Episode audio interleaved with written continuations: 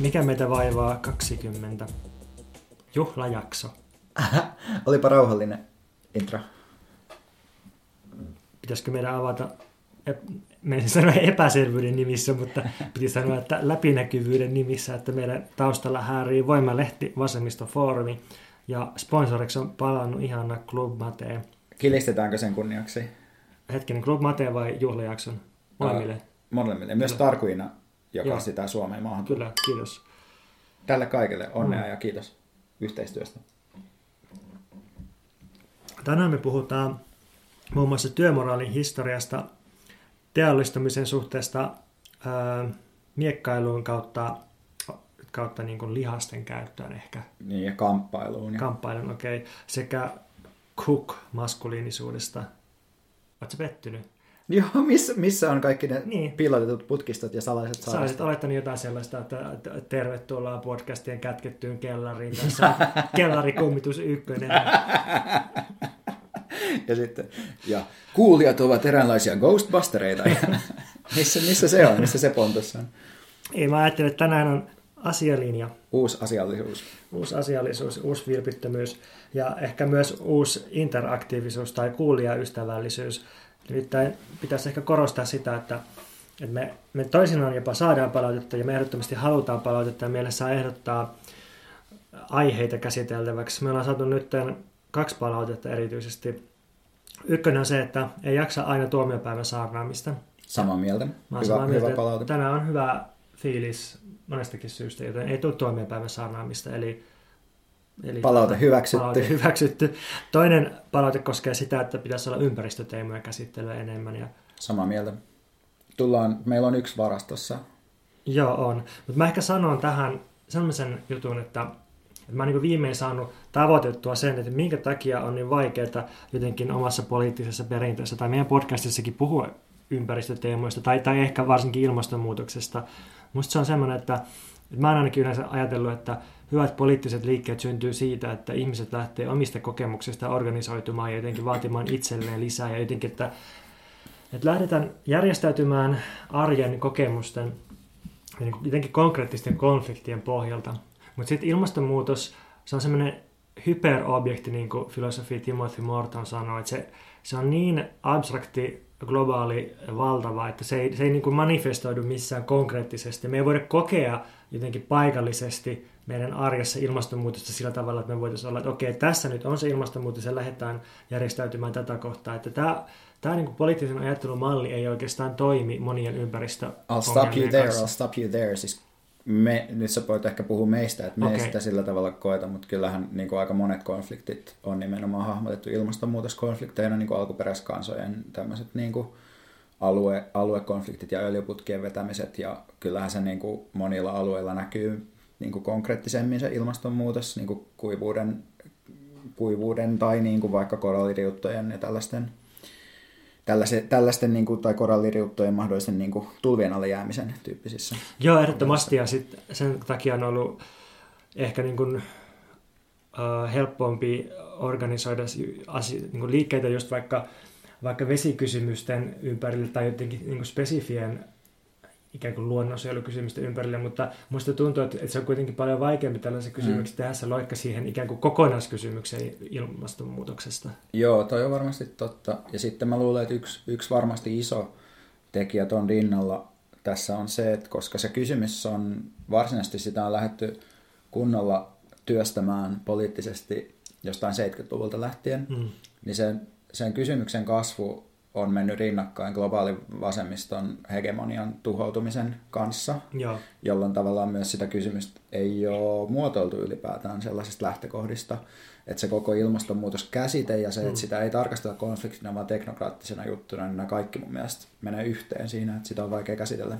Joo, ehkä mä yritin tuossa jotenkin sanoa vaan, että, että meillä ei ole organisaatiomalleja siihen, että miten järjestäydytään ilmastonmuutoskysymyksen ympärillä. Että jos vanhat poliittisen organisoitumisen tavat kuitenkin on mennyt vaikka työpaikan tai yliopiston tai tiedustusryhmien tai, tai vähemmistöidentiteettien kautta, että nämä on niin kuin ne, mitä meillä on, niin meillä vielä ei ole kehitytty ilmastonmuutoskamppailuun sellaista. Mutta, mutta tämä on niin kuin ehkä se syy, miksi me ei ole, tai ainakaan mä en olekaan puhunut ilmastonmuutoksesta, mutta hyväksytään tämäkin palaute, yritetään Joo. ajatella. Tämä oli sneak peek meidän tulevaa ilmastonmuutoskeskusteluun, mutta mun mielestä hyvä, että muistit sanoa, että arvostamme kuulijoitamme, koska näin tosiaan on, ja me mun mielestä ollaan ihan liian vähän vähän pidetty yhteyttä myös meidän puolesta niin kuin kuulijoiden suuntaan, joten lupaamme petrata sitä asiaa. Meillä on vielä myöskään sanottu, että keitä me ollaan, vaikka luultavasti useimmat kuuntelijat tietää, niin mulla on joskus jossain podcastissa semmoinen, että mä kyllä tiedän, ketä ne on, mutta mä en muista, että kumpi on kumpi. Eli mä sanoin, että mä oon Pontus. Ja mä oon Veikka. Kerro Veikka, mikä sua vaivaa? No, tää on positiivinen ja negatiivinen asia mun elämässä samaan aikaan, eli mä oon innostunut hankkimaan hirveästi kasveja itselleni. Tätä kasvien hankkimisprosessia voi seurata mun Instagramissa. Me istutaan nyt siis viidakon keskellä nauhoittamassa. Kyllä, viime kertainen hankintani oli kaksi puuta, jotka oli jäänyt vegemessuilta yli, tämmöistä sisustukseen käyttävää puuta. Ja nyt mä astin vielä tällaiset verhot, missä on näitä tota, lehtiä. Niin se on ollut musta kivaa, mutta sitten mä huomannut, että tähän on alkanut pikkuhiljaa myös mennä rahaa tähän hommaan. Ja sitten mua myös on huolettanut jotenkin se, ei sitä asiaa sen kummemmin ajattelematta, että et onko tämä nyt tämmöinen pikkuporvarillinen typerä harrastus ja tämmöinen puuhastelujuttu. Ja sitten mä oon, niin kun, en tietysti halua tähän moralistiseen ajatukseen niin paljon jäädä kiinni, mutta sitten se on vienyt mut ajattelemaan sisustamista ylipäätään sitä, että miten kodin piirin rakentaminen on niin helposti houkuttelevampaa kuin vaikka jonkun tällaisen yhteisen tilan työstäminen. Eli just, että mä tykkään tehdä tänne itselleni tällaisen niin kuin pienen pesän, joka on sitten yksityistä tilaa, ja sitten tietyllä tavalla mulla ei ole samanlaista intoa sisustaa vaikka esimerkiksi sitä kollektiivia, missä mä toimin. Hmm. Tällaisten kysymysten äärelle on vienyt minut tämä sisustaminen ja sisustuskaupoissa tai kasvikaupoissa käyminen. Mä ymmärrän sen kodin sisustusinnon nimenomaan siltä kautta, että koti on joku alue, mikä on hallittava, tai että, että siinä ei joudu käsittelemään samanlaisia konflikteja, jos asuu vaikka omassa huoneessaan tai jonkun yhden, kahden, kolmen ihmisen kanssa, niin se on paljon hallittavampi se neuvottelu siitä, että millä tavalla sisustetaan ja mitä siellä tehdään. Että se, että siinä mielessähän se on, se on niin kuin tosi ymmärrettävää, että ihmiset tykkää puuhata kotona ja kotia nimenomaan. Mm. Mutta just se, että kodit on niin, kuin niin ensisijaisia kohtaamisen paikkoja, niin siinä on musta myös sellaista tiettyä, tiettyä ongelmaa, että et sellaisia julkisia niin kuin kohtaamisen tiloja, missä voisi vaihtaa kokemuksia vaikka liittyen omaan asemaansa tai tilanteeseensa, on aika vähän. Mä en tarvita, että tämä pitäisi ratkaista silleen, että saadaan ihmiset pois kodeistaan varsinaisesti, mm, mutta mm. siinä on mun mielestä, mä oon niin kuin ollut miettinyt tätä ristiriitaa sitä kautta, kun mä oon panostanut niin kuin tähän omaan kotiini. Hmm. Miten, aina tulee mieleen, että jos, jos me oltaisiin jossain lämpimämmässä maassa, niin johtaisiko se siihen, että ihmisten olisi helpompi avata niiden koteja jotenkin kadulle päin tai ulospäin, tai, tai toisaalta rakentaa ikään kuin yhteisiä olohuoneita jonnekin ulos? No Tanskassa pyörineenä, joka ei ole oleellisesti lämpimämpi maa, niin mä sanoisin, että siinä on kyse jostain muusta kuin pelkästä lämmöstä, koska siellä ne hengaa tosi paljon ulkona ja niiden yhteiset talojen pihat on tyypillisesti nimenomaan sellaisia, mihin panostetaan tosi paljon. Niin, että se on valinta, eikä vaan ilmastoon palautettava kysymys. Niin, mä en kyllä tiedä, että mistä se johtuu. Mm. Siihen on varmaan jotain sellaisia etnologisia selityksiä, miksi siellä on niin tietyllä tavalla samaan aikaan ulossulkeva ja tosi kollektivistinen kulttuuri. Mm. Mutta joo, mä ymmärrän tuon oman kodin puuhaamisinnon, mutta se, mitä mä en ihan ymmärrä, on se esittelyn halu, mikä siihen liittyy. Se, että ihmiset jotenkin tuunaa kotiaan ja sitten esittää sitä ulospäin ja kuvailee sitä tai pistää vaikka Instaan nimenomaan sisustuksesta kuvia.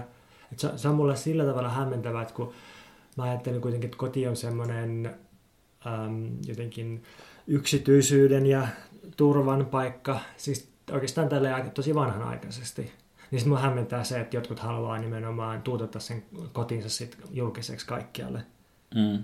Niin ei kai siinä ole sen kummempaa kuin, että haluaa kaiken Kaikel, tai että kai se sitä samaa erottautumista niin, niin. juttua sitten silleen on, että se, ja, ja tavallaan yleensä silloin kun esitellään sitä kotiin, niin, niin kai siitä esitellään sellaisia piirteitä, mitkä on nimenomaan yleistettäviä, jotka on sellaista sisustuskieltä, jota muut pystyy lukemaan tai mm. jotenkin. Että mä en laittaisi esimerkiksi kuvaa vaikka mun jostain päiväkirjasivusta, ellei se olisi just jotenkin kommunikoitavaa juttua. Niin, niin että se, okay, että se, joo, joo, sellaista voidaan jakaa, mikä koetaan jo yleiseksi jollain mm. tavalla. Niin, tai että sit sä voit just määritellä sitä yleistä sen joo. kautta tekemään jonkun uuden eleen, jonkun uuden sisustuseleen. Mulla on lähipiirissä kokemusta myös ikään kuin toisen tason sisustamisesta tai jotenkin, voisiko puhua metasisustamisesta vai hetkinen, mikä, meta on se, että noustaan niin kuin yksi taso ylöspäin tai ulospäin tavallaan, niin mikä on sitten se, kun mennään niin kuin yksi taso sisäänpäin? Antimeta. Kerro, mistä puhut. Okay. Niin ehkä sitten... Puhun siitä, että mulla on lähipiirissä ystävä, joka ei jaksakaan sisusta kotona tai sillä ei ole mahdollisuuksia eikä ehkä rahaa myöskään, niin sitten se pelaa Simsia ja sisustaa siinä. Että se, niin kuin, se on niin kuin silleen korvik, oikean sisustamisen korvike, että se voi Simsissä tehdä täydellisen kodin ja se istuu kotona siis pelaamassa Simsia ja sisustaa Simsissä. Hmm. Ja niin kuin mietin, onko tämä ihan sama asia vai onko tässä, onko tässä nyt joku vielä hmm. uusi ilmiö? Siitä? Tosi kiinnostavaa. En osaa sanoa. Hmm. Mutta nostan hattua Sims-sisustajalle. Mikäs sua vaivaa? Mua on aina vaivannut niin sanottu suomalainen työmoraali. Se, mitä joskus on kutsuttu protestanttiseksi tai luterilaiseksi työetiikaksi. Ja sitten olen aina miettinyt tietysti, mistä se johtuu. Ja totta kai sille löytyy monia eri juuria, että agraarinen kulttuuri yleisesti tai totta kai äh, kristinuskon ja kapitalismin kehittyminen Suomessa niin kuin muuallakin. Mutta nyt mä löysin aika kiinnostavan vähän materiaalisemman selityksen Päivi Uljaksen väitöskirjasta Hyvinvointivaltion läpimurto. Ja jos jotenkin tiivistäisi sen kertomuksen, minkä toi Päivi Uljas jossa sen kirjan alkupuolella kertoo, niin se menee jotenkin näin, että, että ennen sisällissotaa tuhatyhdeksänsataakahdeksantoista Suomessa oli aika jyrkkä luokkayhteiskunta. Että oli tämä säätyjako, joka nyt varmaan kaikki oppii edelleen koulussa, että suurin piirtein aatelista, papista, porvarista, talonpojat. Ja et, siis Suomessa oli todella muinainen yhteiskunta, rakenne ja oli paljon feodaalisia piirteitä, siis tuossa reilu sata vuotta sitten vielä. Ja tämä luokkajako ja kaikki niinku torppari, torpparien asema, siis, siis niinku tyyppien, jotka, jotka käytännössä viljeli vuokratiloilla ja, ja eli niinku hyvin epävarmassa asemassa, niin kaikki näähän sitten vaikutti tähän sisällissotaan, josta tänä vuonna paljon kohkataan. Ja sitten sisällissodan jälkeen niin Suomessa hallitsijat tietysti miettiä, että miten nyt tällaista kansaa voi tällaisen tilanteen jälkeen hallita ja eheyttää. Ja sitten päätettiin, että ratkaisu tähän on se, että, että annetaan kansalle maata. Että sitten kun ihmisillä on maata, jota viljellä ja riittävästi tilaa, niin, niin sitten tota, ihmisillä oikeastaan ei tarvitse tarvi, tota, järjestää mitään valtiollista sosiaaliturvaa. Ihmiset sitoutuu maahansa ja oikeastaan niitä ei tarvitse maksaa kunnon palkkaakaan sitten. Ja tätä väitöskirjaa lukiessa jotenkin hämmensi, että, että miten totaalinen kehitysmaa Suomi oli sotien välillä. Että siis Suomi panosti käytännössä vaan, vaan niin kuin metsäteollisuuteen, että oli yksi ainoa raaka-aine ja sitten sit muualla niin järjestettiin muissa maissa propagandakampanjoita suomalaisia työläisiä vastaan, koska suomalaisia syytettiin hintojen ja palkkojen jatkuvasta polkemisesta ja neuvostotyylisestä halpatyöstä. Ja Ja sitten tämä meininki jatkoi sitten toisen maailmansodan jälkeen, kun, kun tota, taas sitten kaikkia evakoita ja muutenkin niin, niin tota, sijoitettiin maatiloille ja, ja tota, oli nämä rintamamiestalot ja näin. Niin.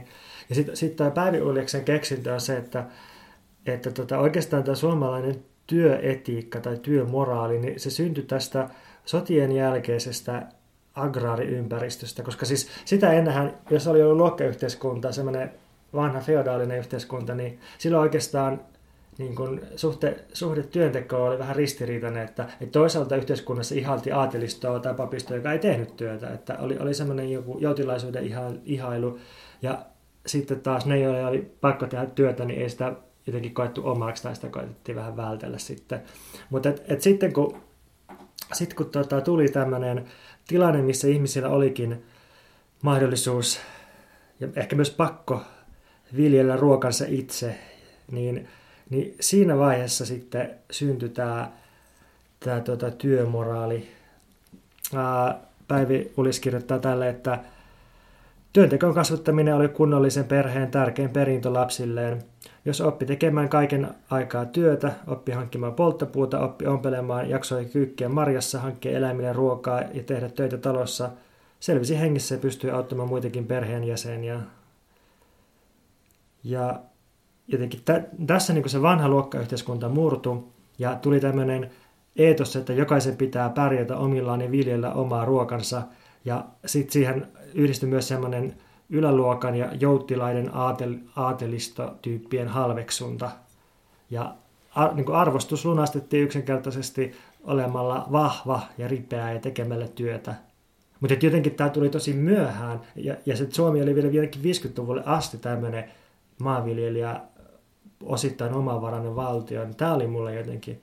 Ja onko se ajatus sitten, että tapa suhtautua työntekoon siirtyi kitkattomasti myös palkkatyöhön? No, Päivi Uljas ei sitä ehkä suoraan sano, mutta, mutta tota, jos miettii, että miten paljon meillä on työelämässä sellaisia sanontoja, jotka periytyy jostain agraariympäristöstä, niin kuin jostain maatalon töistä ja tälleen, niin totta kai tulee sellainen mieleen, että, että tulisiko sieltä sitten se niin kuin tosi vahva semmoisen kunnollisuuden ja, ja raatamisen työn kultin. No, kyllä toi kuulostaa, kuulostaa musta jotenkin just materialistisemmalta ja jotenkin selkeämmältä selitykseltä kuin semmoinen, että epämääräisesti viitataan siihen johonkin protestanttiseen työetikkaan. Joo, ja sitten tähän liittyy kaikkein kiinnostavaa niin kuin se, että, että viisikymmentäluvulla, tai itse asiassa mä en muista, että milloin ensimmäiset lapsilisäjärjestelmät rakennettiin, oliko se neljäkymmentä- vai viisikymmentäluvulla, mutta joka tapauksessa niihin aikoihin, niin, niin oikeastaan lapsilisätkin oli niin kuin tällaisen omavaraisen mökkielämän tukemista valtion suunnasta, koska lapset oli tärkeitä työvoimaa näille maataloille. Jotenkin tätä kai tuli ajatelleeksi sille, että missä tilanteessa joku lapsilisäjärjestelmä pistettiin pystyyn. Ja sitten jotenkin mulle herää tässä kiinnostavia assosiaatioita, niin kuin se, että ää, tiedätkö Lasse Nordlundi? En. Se on tyyppi, joka on tullut kuuluisaksi siitä, että se on kokeillut kaksituhattakymmenluvulla Suomessa, että, että onko mahdollista elää täysin omavaraisesti sillä, että ei osta yhtään mitään, tekee kaiken itse, viljelee kaiken ruokansa itse, tekee vaatteensa itse ja niin edelleen. Ja se on todennut, että, että tuota, suht kovalla työllä ja opiskelulla, niin kyllä se on mahdollista. Ja sitten niin tätä pidetään ihan täysin extreme-tyyppinä, mutta sitten tämän suuntaista elämää Suomessa tosi moni eli vielä viisikymmentäluvulla, jossa, jossa kaupasta ei ostettu oikeastaan mitään muuta kuin kahvia, sokeria, tupakkaa ja petrolia. Ja sitten kaikki, kaikki muu saatiin itse, siis ainakin elintarvikkeista. Et maito, voi, peruna, puuro, porkkana, punajuuri, nauriit, marjapensaat, kallat, kaikki saatiin itse niin kuin markkinoiden ulkopuolelta. Mun mielestä lapsilisissä ja niiden syntyalkuperässä on kiinnostavaa se, että koska ne on syntynyt tämän kertomuksen mukaan jossain sellaisessa kontekstissa, mikä, tai sellaisissa oloissa, mitkä ei enää päde, mm. ei pidä mm. paikkaansa, niin silloinhan voisi tavallaan myös helposti päätyy väittämään, että no eihän sitä sitten niinku enää tarvitse myöskään pitää, koska ei niitä olojakaan ole olemassa tai jotain mm. tällaista. Ja sitten se on musta jännää silleen, että kun itse kaikkia tämmöisiä sosiaalitulon muotoja perustelee aina samalla tavalla, mm. että ylipäätään mikäli pystytään tuotannon arvonlisäyksestä repimään jotakin osia ihmiselle takaisin, niin tehdäänpä niin, mm. koska tavallaan se ajatus on siinä yleistetysti, että siitä kuitenkin vaikka noit systeemejä pystyisi rakentamaan, niin aina siitä jää niin kuitenkin epäoikeudenmukainen osuus sen työnteettäjälle. Niin sitten siinä vaan musta helposti sen vasemmistopuolueet putoaa ansaan, jos ne yrittää perustella lapsilisiä jollain ansaitsemisella tai jollain tällaisella tavalla. Toi on hyvä pointti ja ylipäänsä se, että, että jos puhutaan sosiaaliturvasta tai sosiaalituista, niin, niin mikä on ansaittua tai mikä, minkä ihmiset kokee ansaituksi. Toi tuli tässä väitöskirjassa myös esille. Silleen, että, että viisikymmentäluvulla niin monet suomalaiset koki tosi häpeälliseksi sen, jos kunta vaikka elätti suoraan. Että se, oli, se oli nöyryyttävää, että ei pystynyt elättämään omalla työllään ja joutui ottaa vaikka rahaa suoraan jostain vastaan. Mutta sen sijaan oli täysin kunniallista, jos käytti toisia tukimuotoja, niin kuin se, että jos perusti maatilaan, niin siitä sai palkkion. Ja sehän, sehän on sosiaaliturvaa, että valtio maksaa tilan perustamisesta palkkion. Ja sitten jos kävi, kävi tota työllistämistöissä, et siis Suomessahan työttömyysturva joskus tuohon viidenkymmenen-luvun aikoihin, niin oli sitä, että jos, jos ei sulla ollut omia töitä ja tarvitsit palkkatöitä, niin sitten valtio järjesti jotain niin kuin joskus järkeviä infrarakennushommia, joskus täysin huuhaa töitä, mutta niitä kutsuttiin työllisyystyöksi, niin, niin tässä ei ollut mitään häpeällistä sitten, mutta sekin oli yksi sosiaaliturvan muoto. Niin jotenkin tämä, että, että vaikka niin kuin rahallisesti kaikki voitaisiin niputtaa samanlaisiksi kaikki sosiaaliturvan muodot, niin silti toiset koetaan ok, että nykyään meillä esimerkiksi joku pienyrittäjän starttiraha, niin ei siinä nähdä mitään ongelmaa, mutta, mutta sitten niin kuin toimeentulotuki tai kaikki tällaiset muut, niin ne on sitten valtavan häpeällisiä, vaikka se on niin kuin tavallaan, voisi ajatella, että se on sama rahasumma, joka menee niihin.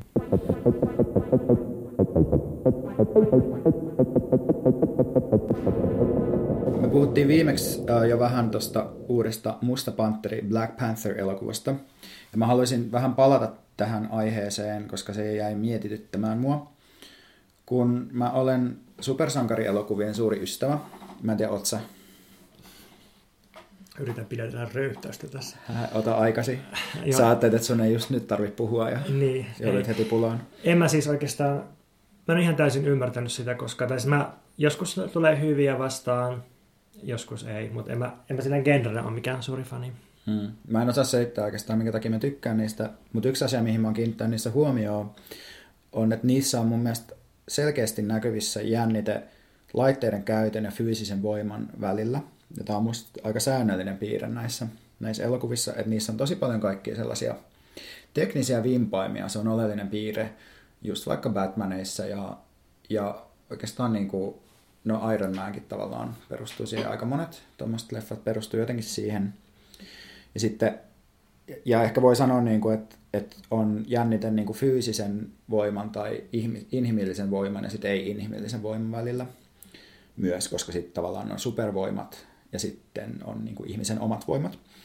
Että just vaikka tässä Black Pantherissa, tämä Musta Panteri on siis tämmöinen äh, tämän Wakandan kuvitteisen valtion kuningas, ja sitten jos joku haluaa haastaa ja ta- kamppailla kruunusta, niin se prosessi etenee sillä, että tämä Musta Panteri, jolla on tämmöisiä supervoimia, niin juo sellaisen juoman, jonka kautta hän menettää nämä voimansa, ja sitten äh, hän kamppailee niin kuin omilla voimillaan toista ihmistä vastaan. Eli siinä tuotetaan tämmöinen tilanne, missä on ihmisen, ihminen ihmistä vastaan. Ja sitten tässä Batman The Dark Knight Rises-elokuvassa, äh, ootko sä nähnyt sen leffan? Joo, siitä trilogiasta mä pidin erityisesti kyllä.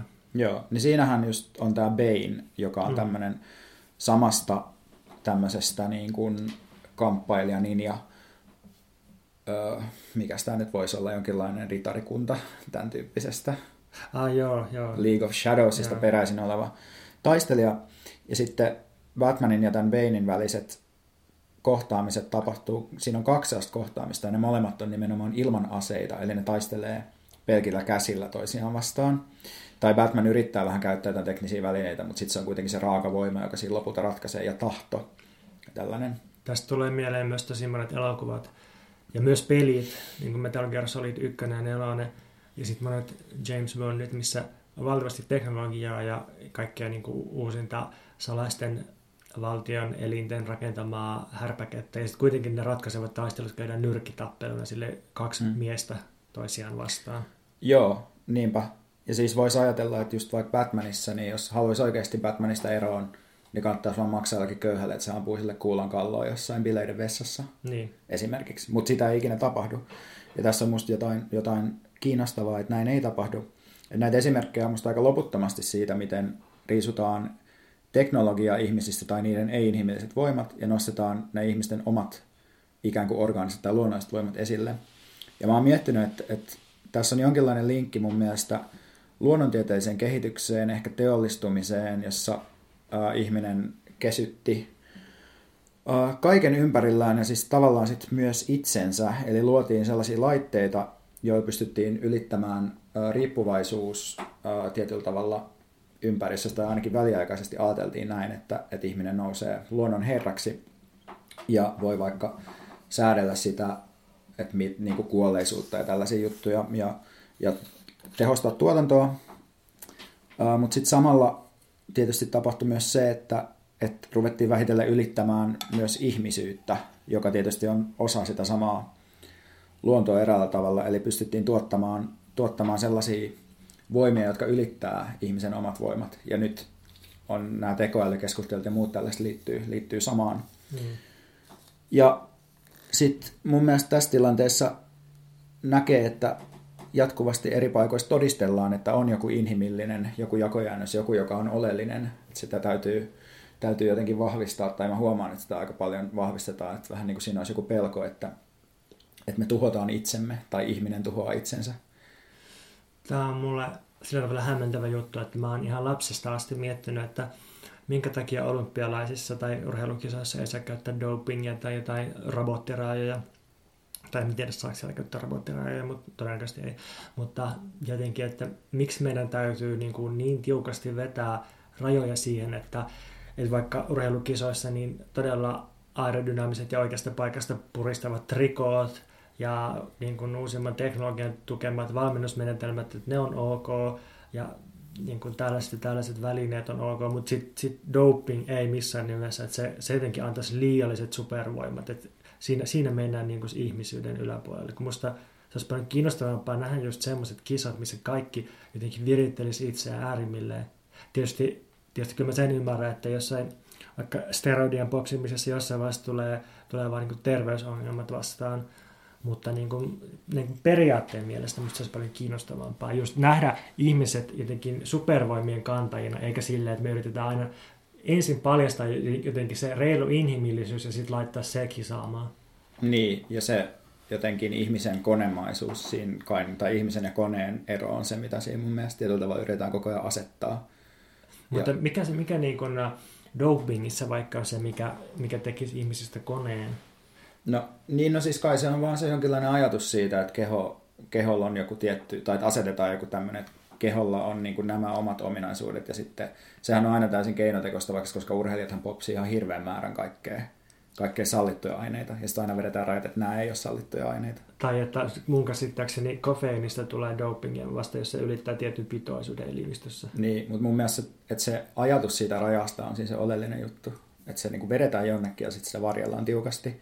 Koska se, äh, tai mä en oikeastaan osaa mm, sanoa ihan tarkkaan, mm. että mistä se johtuu, mutta just näissä elokuvissa musta se onkin kiinnostavaa tavallaan, että ne jatkuvasti, että se jännite on siinä myös olemassa koko ajan, että on se hinku ylittää sitä inhimillisyyttä ja luoda niitä mielettömiä laitteita ja jumaluuksia ja kaikkea tällaista, mutta sitten aina niin kuin palautetaan mm. takaisin se tilanne tai jotenkin käsitellään sitä ihmisyyden katoamisen, ihmisen kuoleman traumaa niissä elokuvissa.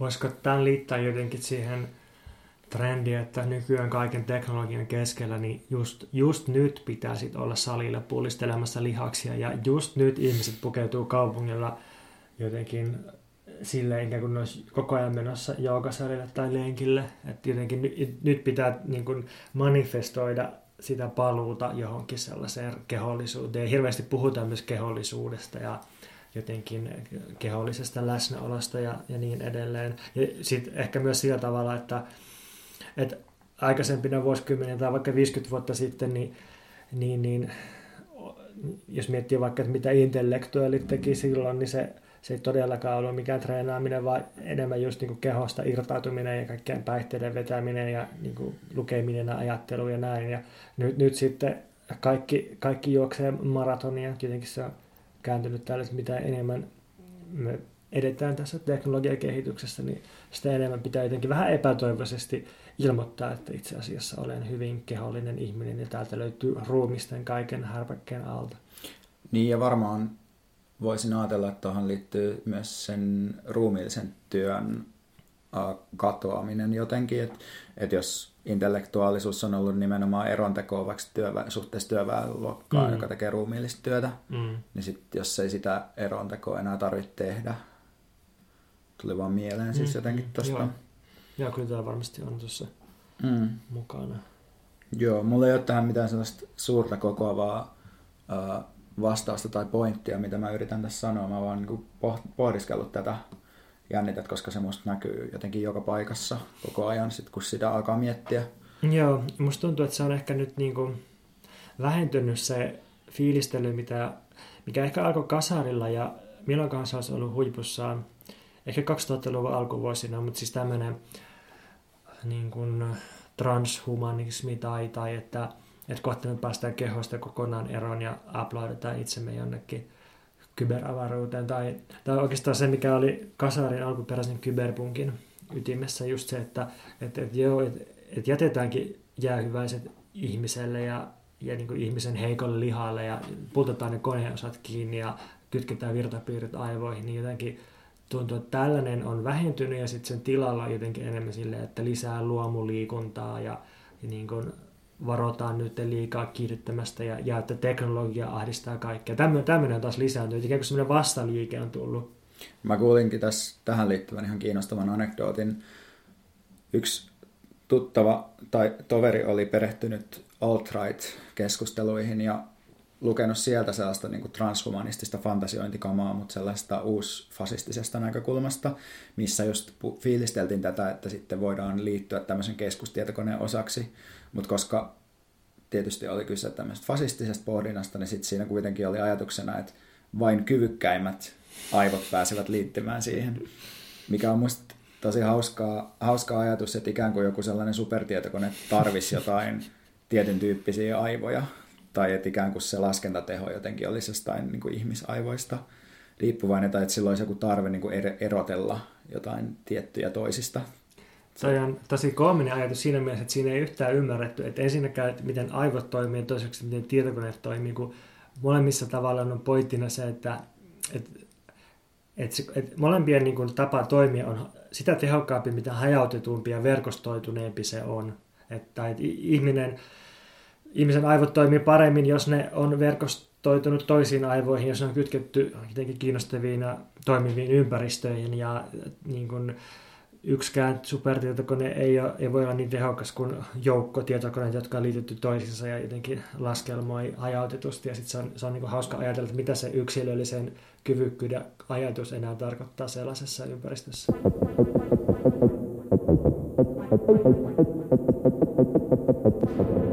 Mä en tiedä, tiesitkö sä, että sä puhut Suomen Cook, eli C U C K-maskuliinisuuden kuninkaan kanssa tässä? Mä oon aina vähän epäillyt tällaista, mutta niin. Hyvä, että mm. kerrot, mistä Ö, on kyse. Eli tää on nyt, tämä titteli minulle jaettu Suomen johtavan miesasiamiehen toimesta. Kuka on Suomen miesasiamiesjohtaja? Ö, Hende Laasanen.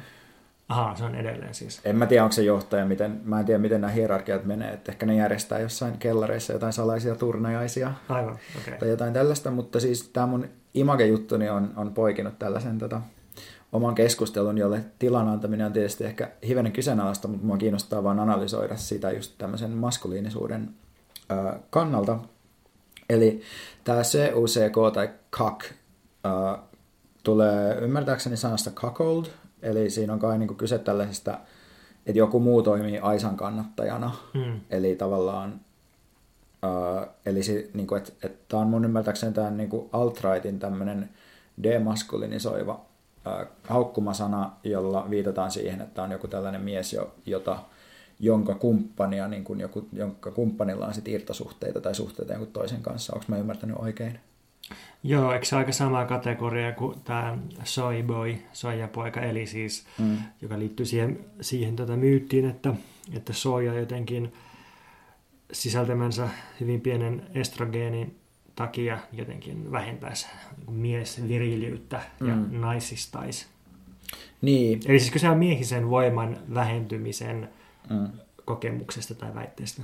Niin, just, just näin hyvin määritelty.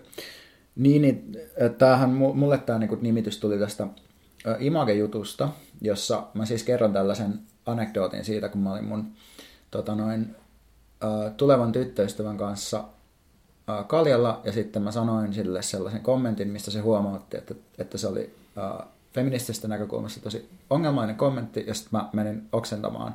Tietenkin niin kuin se juttuhan on tehty silleen, että se ongelma mulla olisi ollut se, että mä sanoin jotain poliittisesti epäkorrektia, ja se oli musta niin kauheata. Että oikeasti se liittyy enemmän siihen, että musta tuntuu, että ne treffit meni tosi hyvin, ja sitten sit tuntuu, että okei, nyt tämä ei mennytkään hyvin, kun nämä vähän kosahti tässä.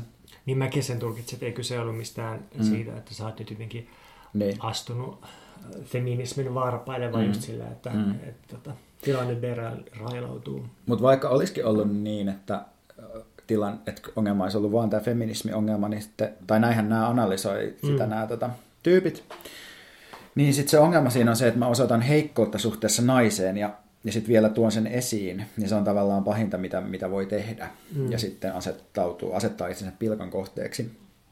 Ja musta tässä on kiinnostava kysymys just se, että millä tavalla siinä sitten ö, miehuus vähentyy siitä, että, että kertoo tollasesta. Koska jos ajattelee niin kuin maskuliinista valta-asemaa tai maskuliinisuuden asemaa, niin se niin kuin liittyy mun mielestä siihen, että on yhteiskunnassa tiettyjä asemia, niin kuin ammattiasemia, johtavia asemia. Sitten on, miehet pitää hallussaan pääomaa, pääomia. Ö, sitten on niin kuin paljon tällaisia kielellisiä käytäntöjä, joilla tuotetaan myös niin kuin tämmöistä, niin kuin tämmöisiä sukupuolten välisiä hierarkioita. Ja, ja sitten se, että tunnustaa jotenkin rajatusti jotain tiettyä heikkouttaan samalla, kun on niin kuin imagejutussa nimenomaan tämmöisenä valkoisena, valkoisena miehenä niin kuin haastateltavana ja tulee näyttä, näyttäytyy siinä pystyvänä ja sanavalmiina ja kiinnostavana, niin mun on tavallaan ehkä vaikea nähdä, että se suoraan horjuttaisi jotenkin mun sellaista maskuliinista valta-asemaa. Tai sitä mä niin kuin siinä aloin pohtia siinä keskustelussa, että, että tulkitseeko nämä tyypit nyt ihan oikein sitä, että, että mitä siinä tapahtuu tavallaan. Niin, että ne ei pysty näkemään sitä, että on erilaisia maskuliinisia valta-asemia ja mm. ne, ne aina niin kuin ajattelee sitä jonkun muinaisen menneen sellaisen kovan miehen vallan kautta, sellaisen miehen vallan kautta, joka ei paljasta heikkoutta ja joka niin kuin on ikään kuin kunniallinen tai pyrkii siihen, että ei menetä kasvojaan ja jolla on, on niin kuin tietynlainen julkisivu. Ja, että se, sehän niin kuin, siitähän ne aina puhuu, että on se vaan se yksi, yksi miehen malli, eikä näe sitä, että, että nykytyöelämässä ää, hyvin, tai oikeastaan parhaiten pärjää ne miehet, jotka on pystynyt siihen maskuliinisuuteensa jotenkin sisällyttämään jotain sellaista fluidiota tai, tai feminiinisyyttä. Tästä on siis miestutkija Jiri Nieminen on varmaan kymmenen vuotta puhunut ja kirjoittanut jo siitä, siitä että miten vaikka Aleksandra Stubbin nousuun liittyi semmoinen, että Niin kuin, no, silloin aikoina puhuttiin metroseksuaalisuudesta, että vähän semmoinen, että esittelee kehoa julkisuudessa ja hoitaa ihoaan ja on, onkin positiivinen. Ei ole ihan perinteinen mies, mutta on silti niin kuin todellakin valtaa pitävä tyyppi. Mutta et, et, et pitää sitä valtaa yllä sillä, että vähän integroi siihen kaikkea uusia vaikutteita. Ja sitten tämän metroseksuaalisuuden jatkeeksi tai rinnalle tai päälle jollain tavalla on tullut myös tämä tunteista puhuminen. Ja, ja sitten ehkä vielä jollain tavalla se sellainen, mistä me ollaan puhuttu, tämä itsensä purkaminen, eli niiden maskuliinisten valta-asemien näkyväksi tekeminen ilman, että ne varsinaisesti siitä hajoaisi tai että niistä varsinaisesti luopuisi.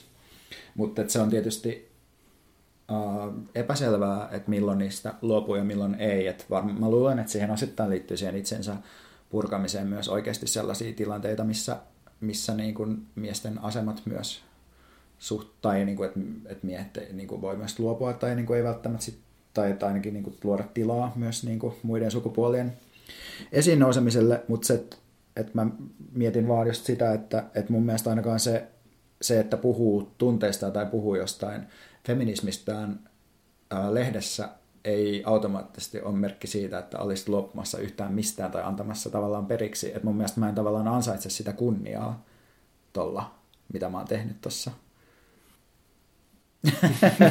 Sä menet hiljaiseksi, onko sä jotenkin pohdiskeleva? Mä pohdiskelen.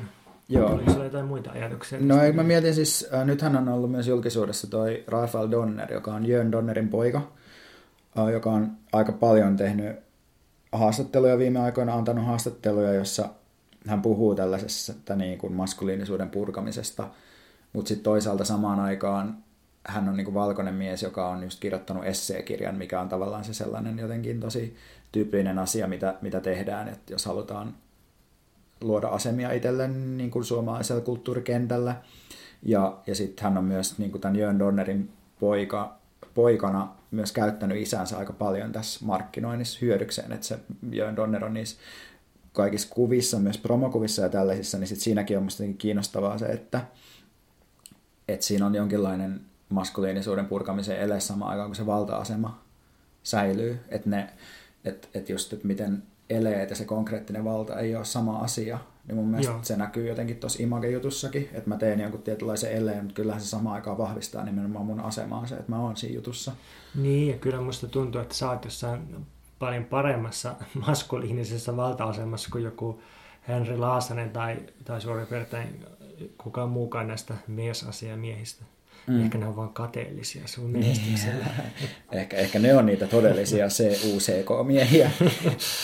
Eikö, mulla siis tuli tästä myös mieleen semmoinen teoria, mikä mä oon kuullut, tai mitä on esitelty tuossa uh, siinä Leif Strömqvistin yhdessä podcastissa, en varisakesin, ei kun se oli, taisi olla siinä toissa, no mutta kuitenkin Lilla Davidissä muistaakseni, teoria siitä, että, että miesten maskuliinisuuteen liittyvät eleet on suhteessa siihen, että miten paljon yhteiskunnallista valtaa niillä on.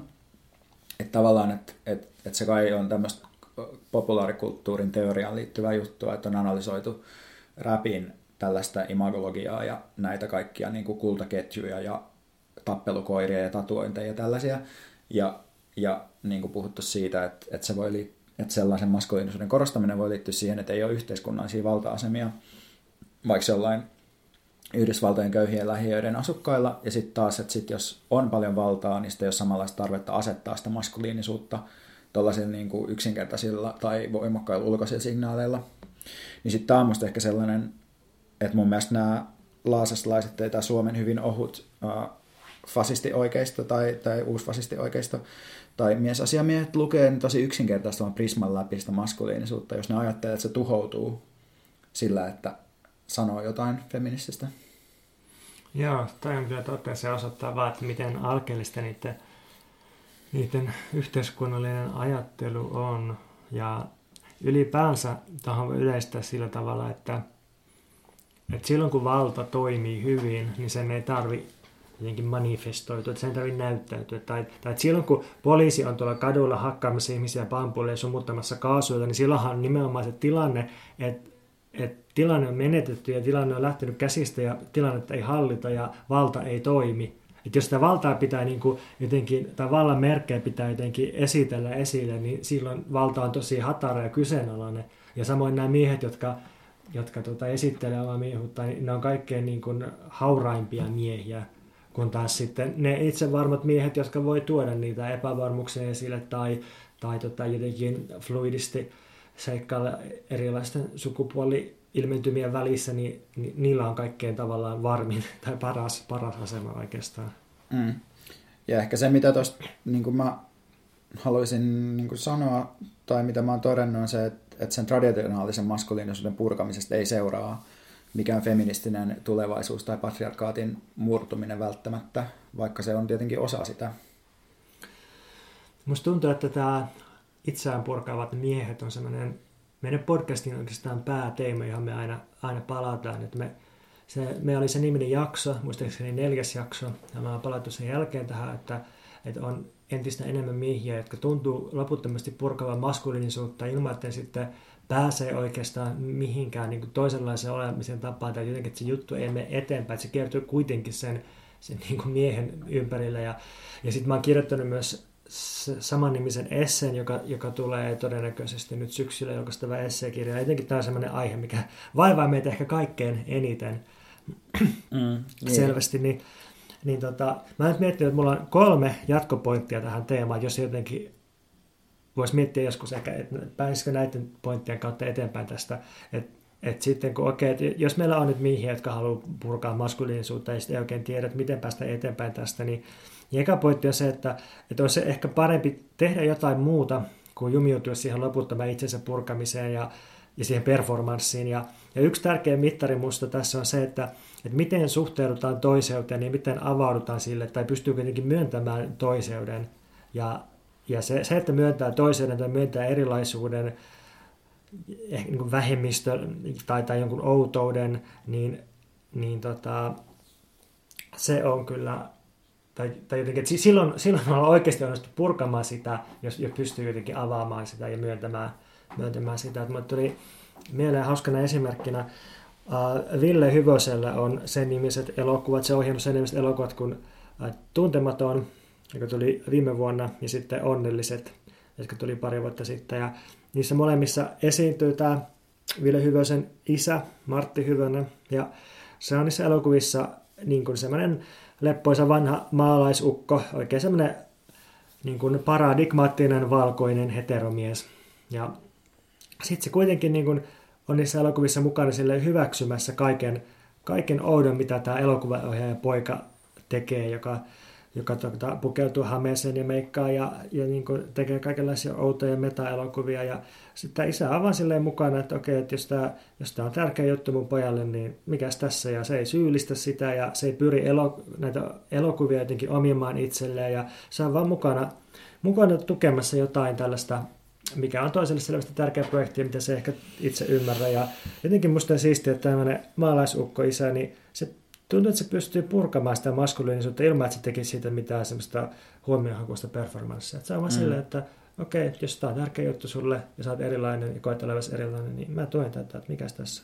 Jotenkin tuossa on musta paljon hyvää ja siis ehkä se, mitä, mitä itsekin niin kuin tavoittelen, on, että mä en lähtisi häpeämään niin kuin maskuliinisuutta, niin en lähtisi kieltämään sitä, vaan pystyisi toimimaan ja myös, koska oleminen on tilanottamista, mm. niin pystyisi myös käyttämään tilaa sellaisilla tavoilla, joiden kaa, jotka on niin kuin, tietysti neuvottelee koko ajan niin kuin toisten kanssa siitä, että miten niitä käyttää, mutta että uskaltaisi myös olla olemassa mm. ja samaan aikaan olla kriittinen. Että se on kai se joku välimuoto, mitä tässä pyrkii niin kuin tekemällä toteuttamaan. Ja sitten musta tuntuu, että aina se niin kuin analyysi ei ole niin arvokasta kuin se, että kokeilee tapoja olla. Mm, joo, joo, just toi, että, että siinä laputtamalla itsensä ruotemisella ei välttämättä pääse ollenkaan niin pitkälle kuin sillä, että, että kokeilee jotenkin konkreettisesti olemista, erilaista olemista.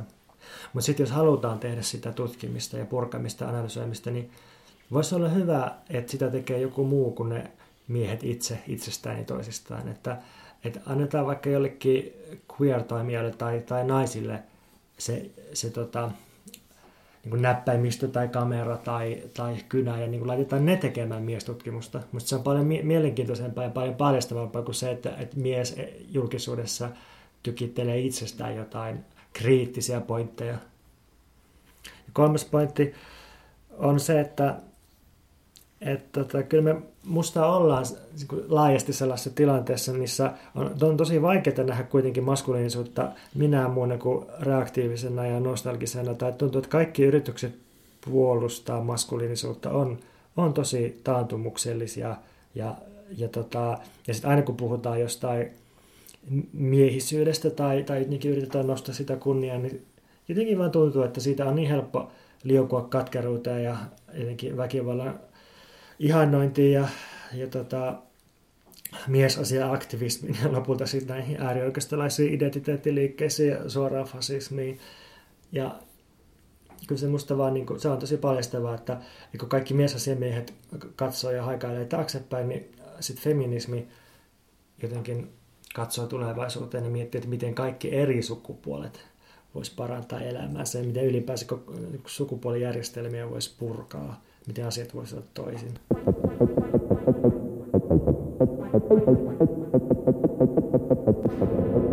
Pontus on sitä mieltä, että tämä osio jää hirveän yksipuoliseksi, jos vaan hän esittelee tässä suosituksensa, joten mä voin haastatella sua. Eli mitä sä haluaisit suositella meille tänään ja meidän kuulijoille? No, itse asiassa ennen suosittelua, niin mä mietin, pitäisikö meidän perustaa semmoinen Ruotsi nurkkaus meidän podcastiin, jossa opetettaisiin aina yksi ruotsinkielinen sanonta. Se olisi tosi hyvä. Koska mä oon tunnettu siitä, että mä en osaa ruotsia juuri yhtään. Ja oot sä tunnettu siitä? Joissain piireissä.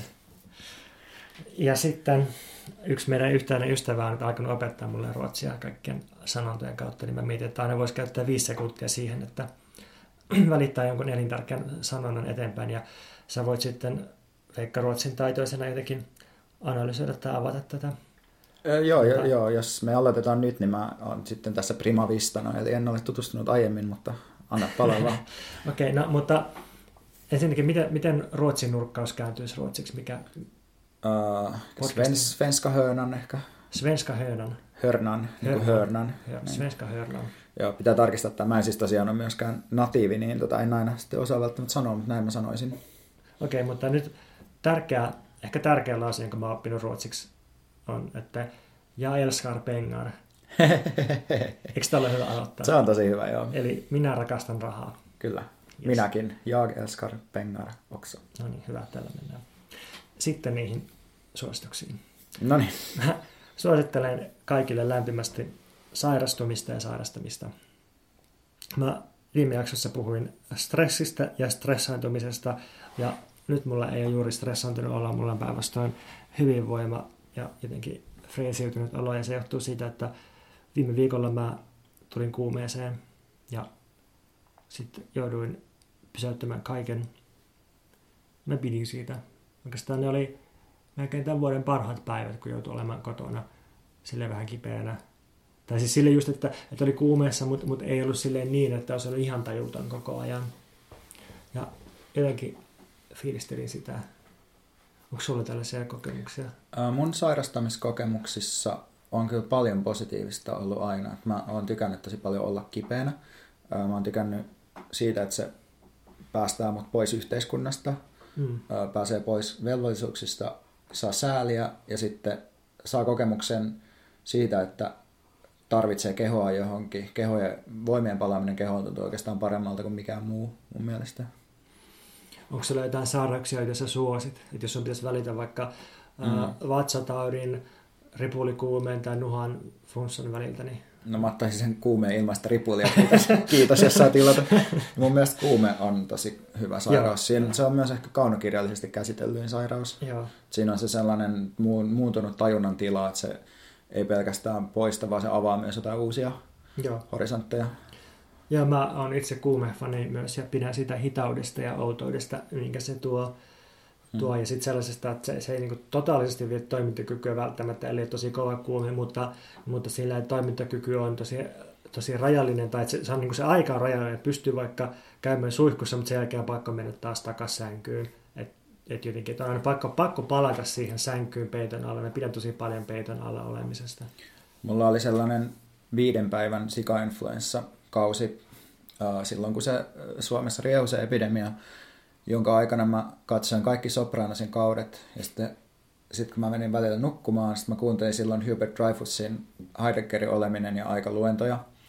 Ja sitten mun unissa ne Sopranosin hahmot luki Heideggeria ja puhui Heideggeristä. Ja sitten oli hauskaa ja todella pelottavaa ja outoa, kun yhdessä Sopranos-jaksossa sitten ruvettiin yhtäkkiä puhumaan oikeasti Heideggeristä. Okei, okay, kuulostaa tosi hienolta kaarelta. Mm. Kyllä, mutta jos se oli sun suositus, niin ehkä me voidaan sitten suositella vielä meidän kuulijoille, että koska me ollaan nyt päätetty, että panostetaan enemmän teidän huomioimiseen, niin me toivotaan oikeasti, että te olette meihin yhteydessä. Meillä voi laittaa Mikä meitä vaivaan Facebook-sivuilla inbox-viestejä. Sitten meillä voi kummallekin laittaa Instagramissa myös viestejä tai ihan vaan niin kuin Facebookissa, mitä nyt sitten tykkääkin. Tai Twitterissä. Tai... tai Twitterissä. Me ollaan tosi monissa eri kanavissa. Ei laittakaa vaikka toiveita tai mikä fiilis teillä on ollut tästä meidän uudesta jaksosta tai mitä vaan.